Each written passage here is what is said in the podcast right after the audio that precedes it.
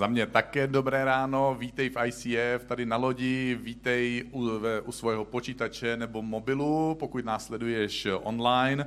A jak Ondra, můj kamarád a dnešní basák taky, a jeden z vedoucích v ICF eh, řekl, eh, otevíráme novou sérii, jmenuje se I Love My Church, mám rád svoji církev. Samozřejmě víme, že ne každý musí mít rád církev, víme, že naopak to je protože mu to prostě třeba nějak nedává smysl, v žádné církvi nikdy pořádně nebyl, nebo naopak v církvi právě byl a taky nemusí mít rád. Církev má taky svoji historii a nevýhodou historie církve je, že, ta, že v té historii církve jsou dobře popsané všechny ty, všechny, a dobře rozšířené ty temnější stránky historie církve, ale ty kladné stránky historie církve nejsou až zas tak známé a rozšířené. Takže je to dneska divný, když řekneš, mám rád církev, nebo mám rád svoji církev, protože když to řekneš takhle, mám rád svoji církev, tak se lidi začnou bát, jestli to náhodou není sekta.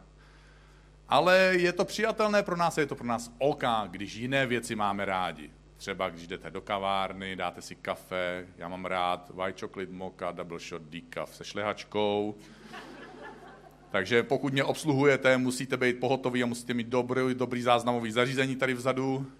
A mám dokonce jedno místo, kde přijdu, usměju se a oni řeknou, dobrý den, white chocolate mocha, double shot, decaf se šlehačkou. A říkám, wow, jo. A dokonce vědějí i velikost, jakou chci, jsou tam tři velikosti. Takže, eh, takže prostě někdo má rád jako já vepřok nedlozelo a říkáme to rádi. Já mám rád dobře, já mám rád vepřok nedlozelo, mám rád pořád Amerika, Britain, eh, Austrália, Got Talent, kromě Česko, Got Talent teda, to nesleduju, eh, ale roním u toho slzy, každý, každý, každou neděli večer pokázání si tohle pouštím, dobím si svoje baterky emocionální. To je pravda, vy se smějete, jen se mi smějte. Eh, mám trochu rád hokej jako divák ehm, a mám rád svoji práci, teda musím to říct a mám to štěstí, že mám rád svoji práci. Ne vždycky to můžeme říct, ne vždycky jsem měl svoji práci rád, ale i když jsem ji neměl rád, tak jsem eh, jako následovník Ježíše se snažil jí mít rád, protože jsem chtěl pro Ježíše být eh, nejlepší zaměstnanec, kdekoliv jsem byl. Ale je to pro nás divný. Eh, my můžeme říct všechno tohle, co máme rádi, ale je to pro divný pro nás a je to byl divný pro lidi kolem nás, když řekneme, mám rád církev nebo mám rád svoji církev. Já chci dneska hodně kondenzovaně říct něco o vztahu mezi Ježíšem a církví, protože na prvním místě to byl Ježíš, kdo řekl I love my church, já miluju svoji církev. A pak chci vyprávět jeden příběh, který je z Bible a který ve třech bodech úžasně ukazuje, jakou církev to vlastně Ježíš miluje, jakou církev to vlastně buduje a za jakou církev Ježíš ve skutečnosti zemřel. Takže církev pro Ježíše znamená několik věcí současně. Církev je pro Ježíše Ježíšovo, je to jeho tělo. V dopisu efeským, což neuvidíte na plátně, apoštol Pavel píše, Bůh podal všechno pod jeho nohy, pod Ježíšovi nohy a jako hlavu ho dal na církvi, která je jeho tělo, nebo která je jeho tělem.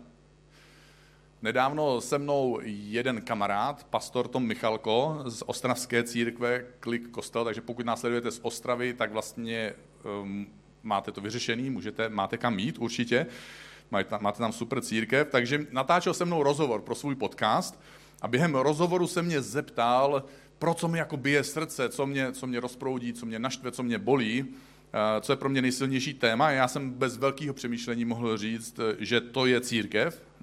A hned jsem začal říkat, církev je Ježíšovo tělo. Za obvyklých okolností my se prostě máme rádi. Jo? Máme rádi svoje tělo, že? E, jako jsme určitě nešťastní, nespokojení, frustrovaní e, z nedokonalostí svého těla, taky eh, je, protože se nám to někdy tak zdá. Jo, někomu se zdá, že je moc velký, jo, nebo moc velký, někomu se zdá, že je moc malý, nebo že něco je moc malý prostě, eh, nebo je, že něco je moc velký, já nevím, čemu se smějete, eh, na co myslíte. Jo, ne, ne, ne, má různé nevýhody, jo, mývá hlad, unavuje se, je mu zima, je mu horko, nepodává výkon, jaký bychom chtěli, nepodá, nemá tvary, jaký bychom chtěli. Navíc ještě teda mm, to tělo má takovou svoji historii, jo, takže se na něj nabalují jaký různé chyby, všechny chyby, které uděláme ve svém životě, se nakonec často projeví v našem těle. Má, ještě k tomu to tělo je tak nešikovný, on má sklon k nemocem a někdy, některý z nás máme tu smůlu, že jsme měli úraz nebo jsme se narodili s nějakým handicapem a musíme se s tím taky vyrovnat. Takže, takže prostě máme svoje tělo, nedokonalý. Často s ním nejsme spokojení. Ale přesto ho máme rádi. My ho, my ho, my ho, my ho, my ho milujeme. Jo, my mu napapat mu dáme, umejeme si ho, eh, vykoupeme si ho, na, nakrmíme si ho, usušíme si ho, eh, vyspinkat ho dáme, jo. A když se nevyspinká dobře, tak prostě jsme celý z toho rozvrkočený. A tak dále, jo. Když je tělo hladový, je to špatný prostě. Takže, takže my ho oblíkáme, když je nám zima, my zase to slíkáme, když je nám horko, nebo někdy jindy taky. A ehm, prostě a běda ale, my prostě ho známe. Známe jeho nevýhody, víme, co všechno nás to stojí, ale běda, jestli o něm někdo promluví špatně, křivě, nevhodně. My někdy se jako můžeme povznést a tak nějak zavtipkovat na svoje jako nějaké nedostatky, ale běda, jestli to dělá někdo jiný. Tak pak se urážíme a je to pro nás citlivá věc. Takže Ježíš má svoje tělo a je to jeho církev. Ježíš ví, že je nedokonalý, ale běda, jestli o tom budeš mluvit. Ještě silnější level, než, než že Ježíš má svoje tělo, je, když řekneme, že Ježíš má svoji nevěstu a že to je jeho církev. Já třeba jsem ženatý, znám některý bezvýznamný a opravdu malinký nedokonalosti svojí ženy. Ona zná moje významný a... Ale i když náhodou znám nějaký nedostatky, tak to nikomu nedává právo ani příležitost, aby o ní mluvil negativně. Nebo nevhodně. Nechci, aby ji někdo ponižoval a nechci, aby ji někdo pomlouval. Prostě nikdo nebude můj kamarád, pokud bude říkat, ale s tebou jako výjdu, ale s tvojí manželkou nesmí mít nic společného. Sorry, to nebude fungovat, tohle přátelství.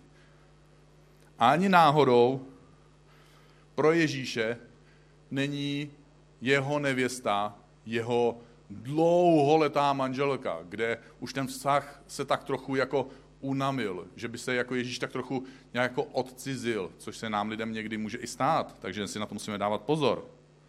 A tím pádem by mu to tak trochu bylo jedno, co si o jeho manželce, o jeho nevěstě myslíme a co o ní říkáme. Právě to je to kouzlo, že ona je jeho nevěsta. Takže to je takový ten stav, na který některý z nás se těší, až bude mít nevěstu, a některý z nás jsme to zažili, že jsme měli nevěstu. A je to takový to krátký období v životě, kdy máš růžový brýle. Stoprocentně prostě žiješ a dýcháš pro ní. Jako by žádný chyby neměla. Protože žádný nemá. Kromě toho teda, že chce utratit hodně za šaty, ale to prostě bereš jako vlastně, nechápeš to prostě jenom. A. Takže Ježíš je ženich. Ženich je ještě navíc žárlivější než manžel. Takže je to takový hodně silný silný vztah, který Ježíš má k církvi. Proto nechápu všechny ty chytráky, kteří si čtou Bibli a, a, a, a říkají prostě, jaký jsou věřící a přitom e, špatně mluví o, círke, o církvi a říkají, že církev moc, moc nemusí, protože Ježíš si do, se, do, do nebe bude sebou brát nevěstu a to je jeho církev. Takže pak Apoštol Pavel to popsal nějakými slovy, taky vám to přečtu, taky to neuvidíte za mnou. Muži, muži, chlapi, milujte své ženy. Tohle je o manželství, ale vlastně je to právě i o církvi. Muži, milujte své ženy tak, jako Kristus miloval církev. On vydal sám sebe za ní, aby ji posvětil očistnou koupelí svého slova, aby ji před sebou postavil jako slavnou církev bez jakékoliv poskvrny vrázky, aby byla svatá a bez úhony. Wow! Ježíš jinde řekl, nikdo neprojevil větší přátelství než ten, kdo se obětoval a zemřel za svoje přátele. Kdo položil život za toho druhého. A Ježíš za církev zemřel. aby ji svojí smrtí očistil a ospravedlnil. Takže Ježíš si je moc dobře vědom toho, že církev má chyby, protože kromě chytrých řečí a blbých poznámek, Ježíš za ty chyby taky zaplatil. A to nejenom tak nějak málo. A nakonec tohohle vodopádu vážně pro, pro církev, kterou Ježíš má, Ježíš řekl, že bude budovat svoji církev. Já nebudu ty věty číst, můžete si to najít v Bibli, pro ty z vás, co sedíte doma, tak to máte jednodušší, je to v Evangeliu Matouše v 16. kapitole, 15 až 17, takže 16, 16 a něco kolem, jo, kdyby to bylo těžko zapamatovatelný. A Ježíš tam řekl, já budu budovat co? Ježíš tam řekl, já budu budovat svoji církev. Neřekl, že budu budovat nadační fondy, které teda jeden vedu, že by budoval mezi církevní organizace, taky jednu vedu, neziskové organizace, konající různé druhy zbožného biblického dobra. Neřekl, že bude budovat křesťanské firmy. To neznamená, že by křesťanským podnikatelům nechtěl pomoct, aby v tom s nima. A taky neřekl, že bude budovat křesťanské politické strany. A o tom budu taky mluvit v jednom dílu I Love My Church. A řekl, že bude budovat svoji církev, ne mojí, eh, ne jejich, tím nechci nějaký jejich urazit, ne naší, ani žádnou jinou, která by nás napadla. Ježíš bude budovat jenom jednu církev a to je jeho církev.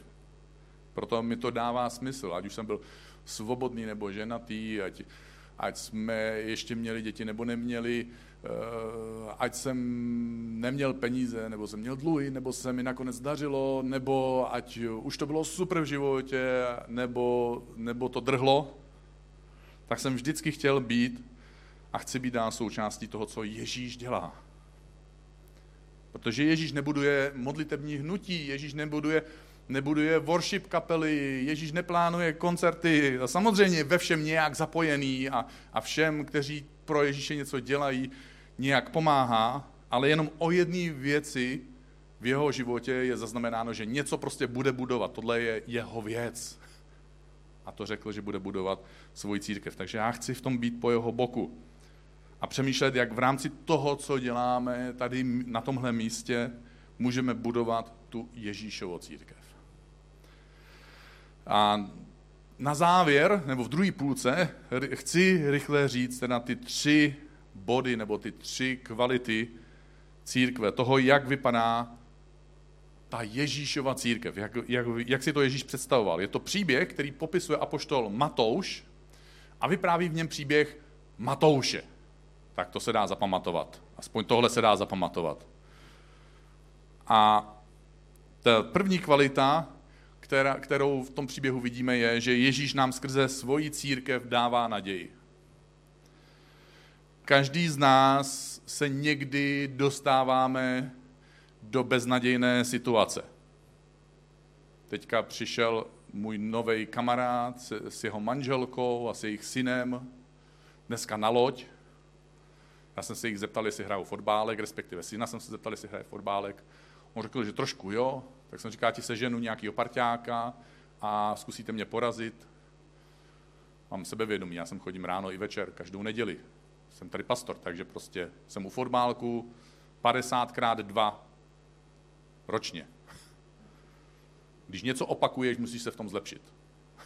To je zákon. To není jako, že prostě to se děje. Takže jsem je vyzval. A řekl jsem, schválně, jestli mi dáte aspoň jeden gol. Takže když to projeli tak, že na jednom konci toho číslování bylo nula, tak jsme řekli, jak to prohodíme, ale už byl konec countdownu, takže jsem jim stačil dát jenom dva góly a šli jsme. A rozloučil jsem se s nimi a řekl jsem jim, teď jste připravený na kázání, co se týká fotbálku, jste beznadějný. Ježíš má naději pro beznadějný lidi.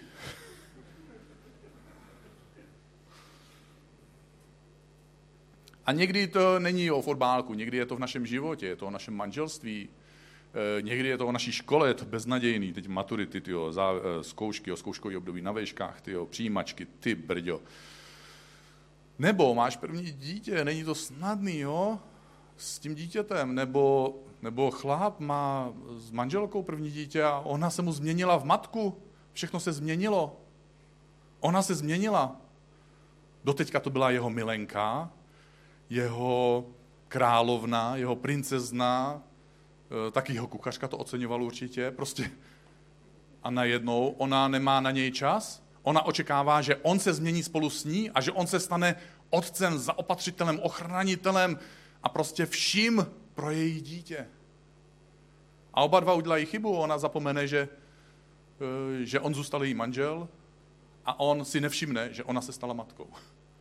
A tak vzniká nějaký... Prostě vznikají různé beznadějné situace, nebo někdy, někdy ani si je nemusíme vytvořit, prostě koukáme jenom na zprávy. To je taky nápad, koukat na zprávy, protože tam vidíme, co všechno se děje a jak beznadějný to někdy opravdu je. K těm našim vlastním beznadějným přidáme ještě ty zvenku, a pak máme ty vlastní těžký, my máme svoje závislosti, s kterými bojujeme, věci, které bychom rádi ve svém životě změnili, ale nejde to lusknutím prstu a máme už uluskaný prsty za těch 20-30 let, třeba některý z nás. A máme pocit, že jsme se v tom posunuli malinko nebo vůbec. Někomu se rozpadá život po kouskách, zažíváš úzkosti, deprese a už prostě nemůžeš uvěřit, že by to šlo, že by to bylo možné a už prostě máš pocit, že není naděje. Že by ti Bůh mohl pomoct, že ani Bůh ti v tomhle už asi snad nepomůže a že prostě není cesta ven. A Ježíš ví, jak pomáhat lidem, kteří ztratili naději. Tady je začátek toho příběhu. Ježíš uviděl člověka jménem Matouš. Ježíš vidí člověka. Ježíš vidí tebe ve tvoji situaci. Ježíš uviděl člověka jménem Matouš, jak sedí v celnici a řekl mu, pojď za mnou. A on stále šel za ním. A tenhle příběh takhle zlehka začíná, akorát, že my tak trochu nevidíme, co v tom příběhu a necítíme, co v tom příběhu je, protože zkuste si to představit, že žijete v zemi, která je okupovaná cizí mocností. A ta nová vládní struktura by prodávala za uplatky za věrnost a za hlasování v parlamentu jakýsi trafiky, jo, nějaký pozice na finančním úřadu, ale ten finanční úřad by to neměl tak, jak to má, jako že má jednu velkou trafiku, kde to je v malinkých jakoby škatulkách, ale že prostě jsou na ulici. A že vy, když procházíte, jdete do města nebo do práce, jak prostě musíte zaplatit bakšiš, slo za vstup, daň za to, že máte něco. A nebo prostě jenom daň za to, že jdete. Tudy. Smula. A kromě toho ten člověk si ještě přirazí něco navíc. A všechno, co vybere navíc, je jeho. A má na to právo od té vládní moci. Takový lokajové systému. Kolaboranti. Aby si nahrabali pro sebe. Takže pokud byste, ne, pokud byste byli takovým člověkem, který sedí na takovém místě, tak pro mnoho lidí byste byli prašiví. Hajzli beznadějně odmítnutý. Takže když potkáš takového člověka, tak určitě mu neřekneš, je, no s tebou se rád seznámím, nechceš jít se mnou eh, na náš rodinný oběd, jsem manželku a s dětma. Ne, tam si nevezmeš tyhle divný, divný lidi, který nemáš rád. Vždyť se obrátil zády ke svému národu, ke své komunitě, k lidem prostě. V jejich případě, to bylo dokonce, u případě Matouše, že se obrátili i k Bohu zády. Nebyli přijatí, nebyli vítaní, když by přišli do nějaké synagogy nebo do nějakého místa, kde se uctíval Bůh. Takže byli z pozice a z pohledu lidí, to byli lidi odsouzení pro peklo. A Ježíš budoval církev, která dávala naději lidem, kteří neměli naději. Ježíš budoval církev, která dávala naději lidem, kteří neměli naději. A my ani do dneška nevíme, proč celník Matouš byl celník, proč byl v takové pozici, jestli si to vybral, nebo nějakým proudem života, okolnostma se tam prostě dostal. Ale můžeme teďka pokračovat v jeho příběhu. Když pak Ježíš stoloval v jeho domě, přišlo tam mnoho dalších výběrčích daní. Mnoho dalších mu podobných kvítků. A navíc ještě a různých hříšníků. Nejenom tyhle, ale ještě další, kteří tam přišli, jako různý typy. A stolovali s Ježíšem a s jeho učedníky. Na místo, kam se Ježíš dobrovolně rozhodl jít, A měl přeci tušit, jestli půjde s tímhle člověkem, s jakou partou lidí se schází. Mohl tušit, koho tam potká. Na tohle místo dorazilo mnoho dalších různých hříšníků. Prostitutky. Oni tam nešli na jídlo.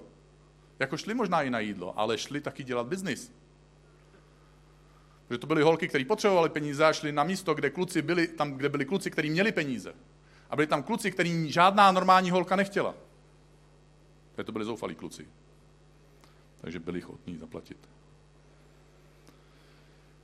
Ježíš přesto dorazil. A v první větě příběhu jsme četli, že Ježíš viděl tohodle bezmocného, zraněného, beznadějného, už předem odsouzeného, dávno do škatulky zaškatulkovaného člověka.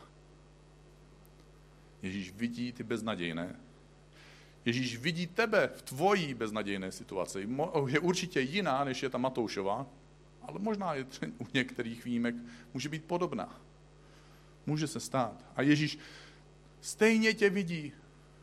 Ježíš stejně chce přijít k tobě. A i v, ať si v jakýkoliv situaci beznadějný, Ježíš tě vidí, přichází za tebou a říká, pojď za mnou a následuj mě. A pak šel k němu domů. Když Ježíš řekl, pojď, následuj mě, tak mně to přijde jako zvláštní protimluv. Ježíš řekne, pojď a následuj mě a Ježíš se obrátí a jde s ním domů. A Ježíš jde s tebou. A my někdy musíme dojít až do toho bodu bez naděje, aby nám došlo, že potřebujeme pomoc. My někdy jsme tak silní, hrdí, nezlomný.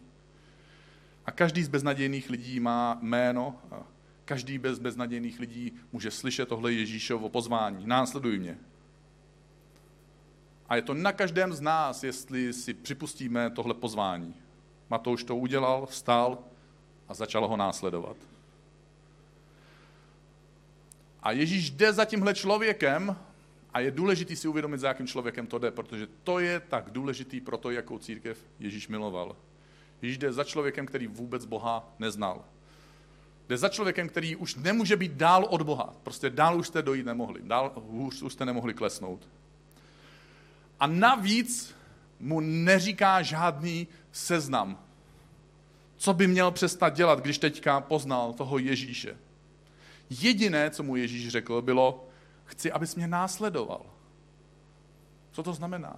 No prostě budeš tam, kde jsem.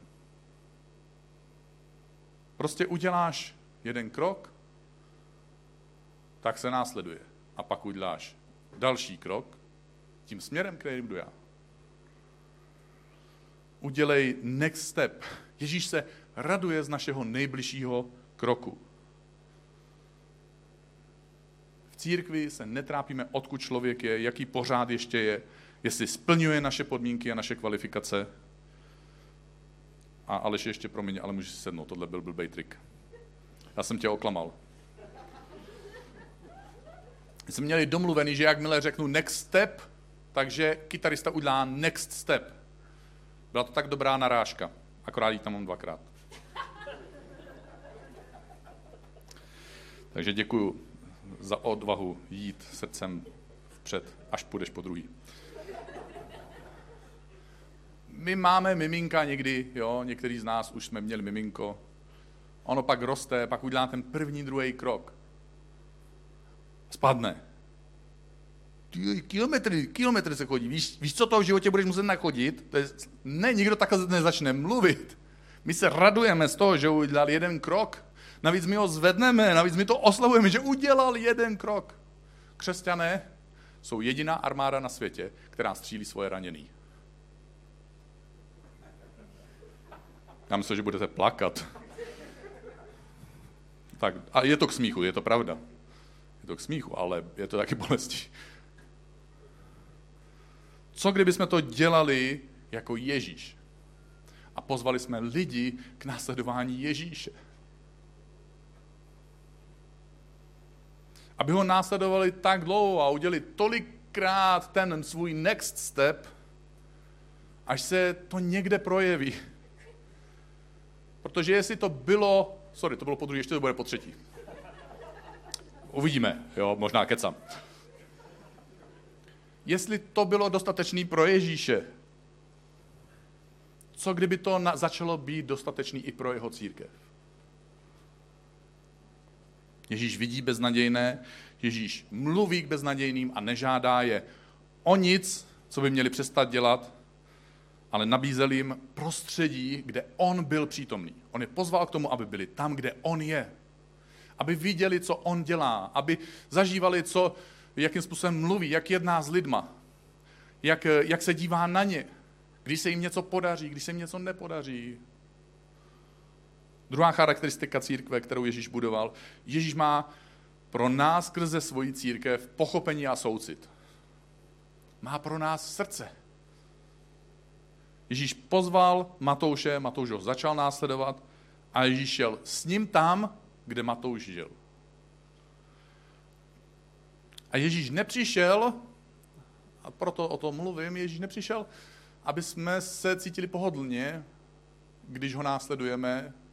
On nemá záměr, aby jsme se cítili nepohodlně, ale někdy, když jdeme za ním, dostaneme se do situací, kdy se necítíme pohodlně.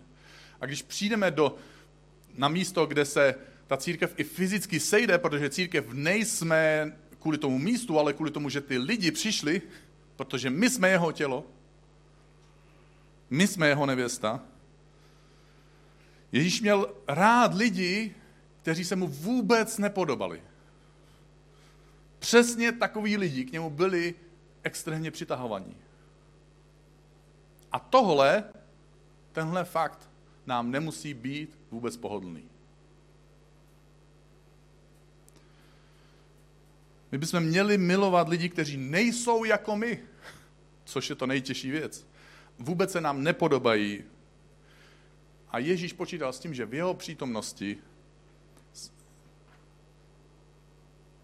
to nakonec vypůsobí v jejich životech nějakou změnu.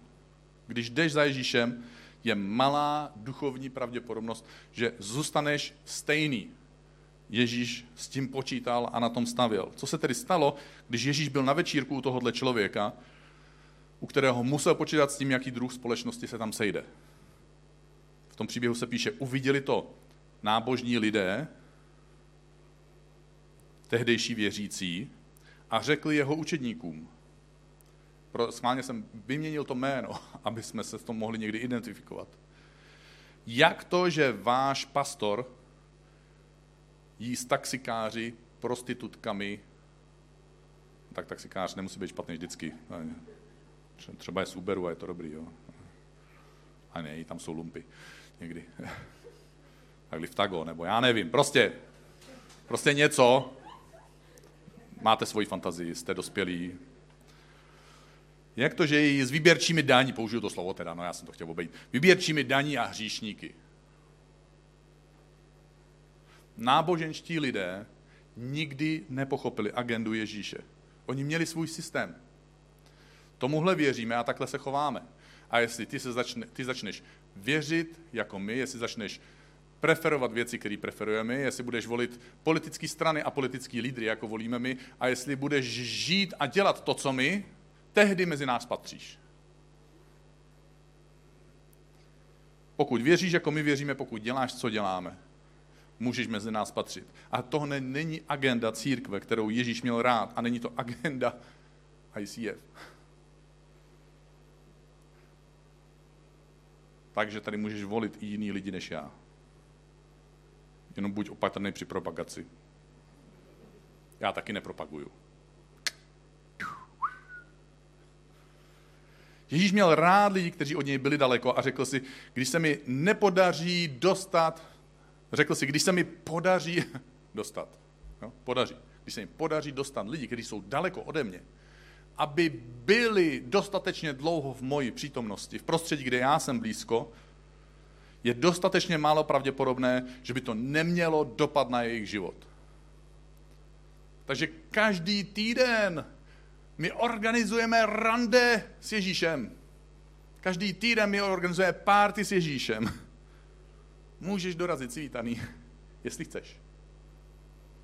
Jestli chceš tak moc, že si na to uděláš čas, že se oblíkneš a dáš se dokupy, nebo si aspoň zapneš internet a sedneš si. Nakonec třetí charakteristika církve, kterou Ježíš budoval. Ježíš skrze svoji církev poskytuje uzdravení.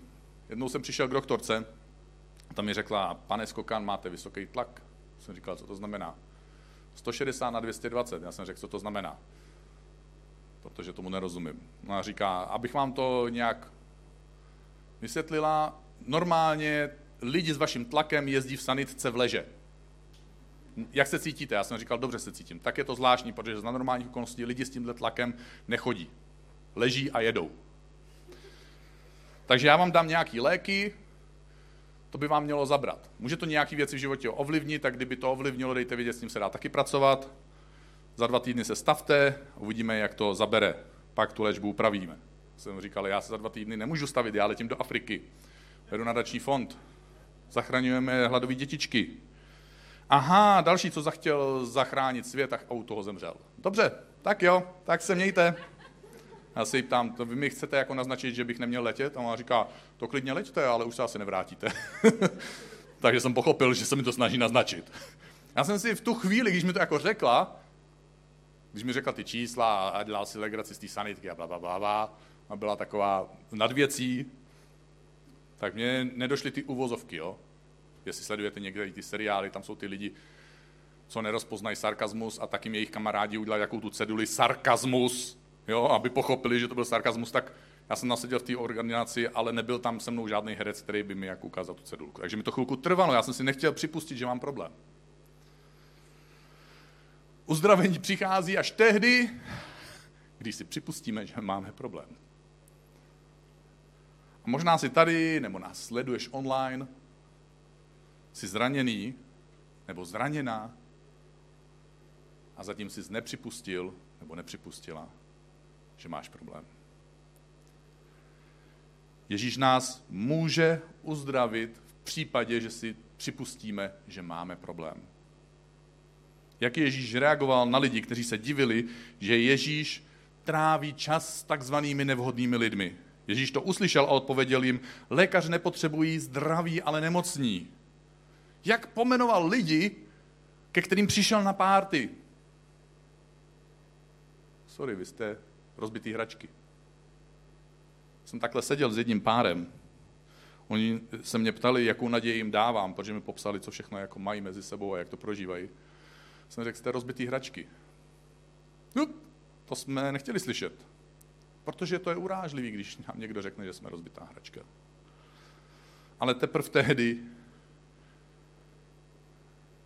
může Bůh v našem životě něco dělat. Když si připustíme, že jsme rozbitá hračka, když mu dovolíme, aby nás opravil, aby nás uzdravil. už říká, počkej, počkej, počkej, ty vlezeš do mého domu a nazýváš mě a moje kamarády, že jsme nějaký divný, špatný, rozbitý. už tohle neřekl, neurazil se. My máme sklon ve svém životě vracet se ke stejným nevhodným vzorcům chování a jsme překvapení, že na konci rovnice nám vychází pořád stejně špatný výsledek. Když se lidi rozvádí, víte, víte, co se často děje? Když s ním mluvím. Víte, proč i někdy by oni chtěli, aby se to jejich manželství uzdravilo, ale ono se neuzdraví. Protože v tom manželství funguje špatný vzorec. Nemocný je on. Nemocná je ona, ne já. A dokud si nepřipustíme, že jsme nemocní, nemůžeme být uzdravení. A manželství nemá žádné problémy. Ty a já máme problémy a vstoupili jsme do manželství. A dokud neodstraníme svoje problémy, jsou ženatý dva problémy. Byl jsem na pohřbu nedávno eh, jedné ženy tady z ICF, mladé ženy, 43 let. A kdo ji znal, mohl říct, no ona nežila úplně jako dokonalý člověk, ale myslím si, že jsme ji tady milovali tak, jak by snad jenom Ježíš mohl milovat. A to do té míry, že když jsem na tom pohřbu byl, tak její vlastní rodina řekla, děkujeme, že jste ji přijali takovou, jaká je, protože pro nás po tolika letech jsme byli někdy v situacích s pocitama, že prostě nemůžeme, už nemůžeme. A děkujeme, že mezi váma mohla najít druhou rodinu. Zakončím tedy dnešní promluvu tohle výzvou, kterou před tehdejší přítomné položil Ježíš. Jděte a přemýšlejte, co to znamená milosrdenství chci a ne oběti. Přišel jsem volat ne spravedlivé, ale hříšníky. Pokud u našich stolů, když někoho zveme domů, pokud v našich řadách, když se sejdeme v církvi, přestanou se dávat nedokonalí lidé, kteří nenaplňují naše standardy a očekávání, pak si můžeme být jistí, že přestáváme naplňovat poslání církve takovou, jakou ji chtěl Ježíš. Ježíš nezemřel za to, aby měl církev plnou dokonalých lidí bez problémů. My, křesťané, jsme nedokonalí lidé, často beznadějní, ale setkali jsme se s Ježíšem. Děláme svůj krok za krokem a jsme postupně proměňovaní. Přiznáváme si svoje zranění za zraněním, až je to někdy nekonečný. A dovolujeme Ježíši, aby nás uzdravoval a aby nás měnil. A žádná církev není příliš velká, pokud venku jsou lidé, kteří neznají Ježíše. A církev není o číslech, protože každé číslo má jméno, každé jméno má příběh a každý příběh je příběh, který jeho Bůh chce být součástí. Bohu je jedno, jak beznadějný ten příběh je. Každý příběh pro Boha něco znamená, každý příběh Ježíš vidí a v každém příběhu Ježíš říká, pojď a následuj mě. A v každém příběhu Ježíš potom jde tam, kam jdeš. Funguje to. Ani jsem to neřekl. Ježíš říká, následuj mě. To je náš next step, náš nejbližší krok. Co to znamená pro tebe? Za mnou se objeví teďka QR kód. Takže jestli jsi doma nebo jsi tady a přemýšlíš o tom, co by mohl být tvůj next step, tak pokud si tohle vyfotíš, nahraješ, tak se ti otevře kontaktní stránka ICF, můžeš nám napsat. Napiš nám, rád bych se nechal pokřtít, rád bych byl součástí nějaký small group, rád bych, abyste se za mě modlili, rád bych něco. Je nepřeberný množství možností, co může být tvůj next step. Pro každého z nás, když Ježíš nám říká následuj mě, to znamená něco jiného. Možná, že chceš dát dneska Ježíši svůj život. Možná znovu chceš dát Ježíši svůj život, možná poprvé chceš dát Ježíši svůj život. Je to oka, nebýt oka. Ale není to oka, zůstat ve stavu, kdy nejsi oka. Je lepší si připustit Ježíši, já tě potřebuju. A jestli seš to dneska ty, tak to Bohu řekni, Ježíši, já tě potřebuju. Ježíši, chci tě následovat. Ježíši, chci ti dát svůj život. Ježíši, chci udělat tenhle svůj next step, chci udělat tenhle svůj další krok. Ježíši, já jsem rozbitá hračka a potřebuju, aby si mě uzdravil.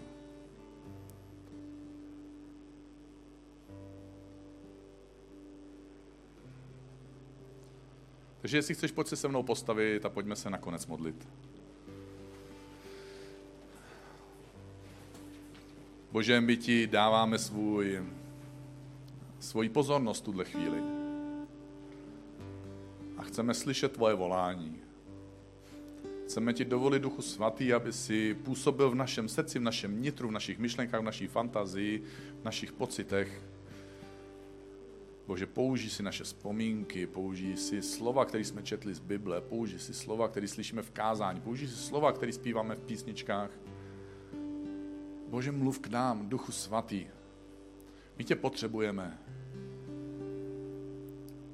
Chceme být lidmi, kteří si to připustí. My tě potřebujeme. A chceme tohle dovolit i dalším lidem, aby ti to mohli říct. Ne za našich podmínek, ne až budou splňovat naše seznamy, co všechno by měl správný křesťan dělat, ale tam, kde jsme. Chceme jít za tebou.